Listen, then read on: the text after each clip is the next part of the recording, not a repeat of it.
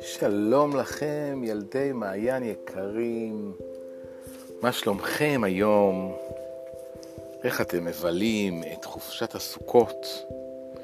מעניין אם uh, יצא לכם לבקר בסוכה של עצמכם או של מישהו אחר. הייתי מאוד רוצה לשמוע סיפורים על כך. תוכלו לבקש מההורים לכתוב לי איזה מילה או או שתספרו לי על כך כשניפגש מחדש. אני רציתי לספר לכם על uh, השקיעה המופלאה שראיתי אתמול כשהלכתי לים אחר הצהריים. אולי אתם זוכרים כיצד, שסיפרתי לכם uh, בשנה שעברה גם על שקיעה מאוד מאוד יפה שראיתי בערך, זה היה בערך בתקופה כמו זו, תקופת uh, תחילת הסתיו. שמתאפיין בשקיעות מאוד מאוד יפות. אז גם אתמול ראיתי שקיעה מאוד מאוד יפה, שצבעה ממש את כל העננים בשמיים בצבעים שונים ומגוונים, החל מכחול, דרך אדום ועד כתום וצהוב זהב ואפילו צהוב לימוני. כל הצבעים האלה ביחד היו בשמיים, התקיימו בשמיים ביחד, ואפשר היה לראות ממש את כולם בעת ובעונה אחת, צובעים את כל רחבי השמיים, מקצה רקיע ועד קצהו. אני מאוד ממליץ לכם להתבונן בשקיעה בימים אלה, ככה לקראת שעות השקיעה בחמש וחצי בערך, שש, לצאת החוצה למרפסת, או לגג אם יש לכם גישה אליו, או אל שדה פתוח אם יש בסביבתכם. פשוט להתבונן אל השמיים ולחכות בסבלנות עד שהשמש מתחילה לשקוע וצובעת את השמיים בשלל צבעים יפים. ועכשיו אנחנו נחזור אל סיפורנו למסעו המופלא של, או, או מסע הפלאים של נילס הולגרסן הקטן עם אווזי הבר, כך קוראים לספר, זהו שמו המלא. אגב, זה הזמן אולי להזכיר את שמה של הסופרת, סלמה לגרלף, שהסיפור שלה בעצמה הוא מאוד מאוד מעניין, ואולי אנחנו נדבר עליו באחד הפעמים. אבל כעת אפשר uh, לחזור ולהזכיר שאנחנו עזבנו את אה, נילס בשבוע שעבר בנקודה מאוד מותחת, כשרדף אחריו פסל ברונזה ענקי בעיר. בעיר שמלאה בספינות קרב, עיר בעלת השם המוזר קרלס קורונה. פסל ברונזה ענקי רדף אחריו, פסל של גנרל מדופלם, הגנרל ש... שבנה את קרלס קרונה, והוא התחבא מתחת למגבעתו של אה, אדון נכבד בשם מר רוזנברום, שהיה גם הוא פסל, אבל פסל מעץ. ובשלב שעזבנו אותם, בדיוק מר אה, רוזנבום סיפר ל... לאיש הברונזה המפחיד,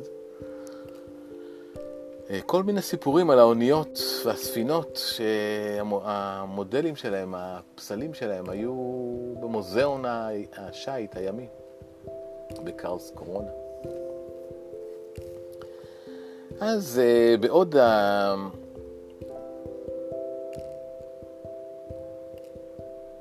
בעוד הנער עובר בין כל אלה, בין כל הספינות המופלאות, הלכה וגדלה השתוממותו.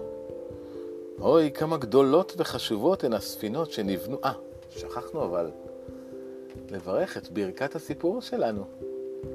אז לפני שנתחיל, נקפל את הרגליים ונפרוס את הכנפיים. ועכשיו אפשר לעוף אל התכלת בשמיים.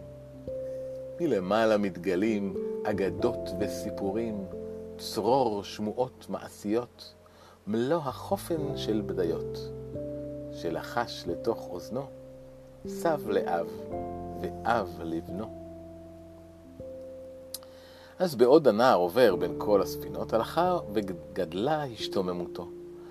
הו, כמה גדולות וחשובות הן הספינות שנבנו כאן בשוודיה, אמר בליבו. היה לו די פנאי להתבונן על סביבו, כי בראות איש הברונזה את הספינות שכח את כל השאר. הוא התבונן בהן בכולן לפי סדר, מן הראשונה ועד האחרונה. ורוזנבום, רב החובלים של דריסטי גטן, סיפר לו את כל אשר ידע אודותיהם. מי היו בנאיהן, מי היו קברניטיהן ומה היה גורלן. על, צ'פק, על צ'פמן ועל פוקה, על טרולה סיפר, על הוגלנד ועל סווינסק זודנד סיפר. כל הסיפורים עד שנת 1809. מאז כבר לא היה בצי. לא, ולאיש הברונזה נראו ביותר ספינות העץ הישנות. באוניות המגן החדשות לא הבינו הרבה כנראה.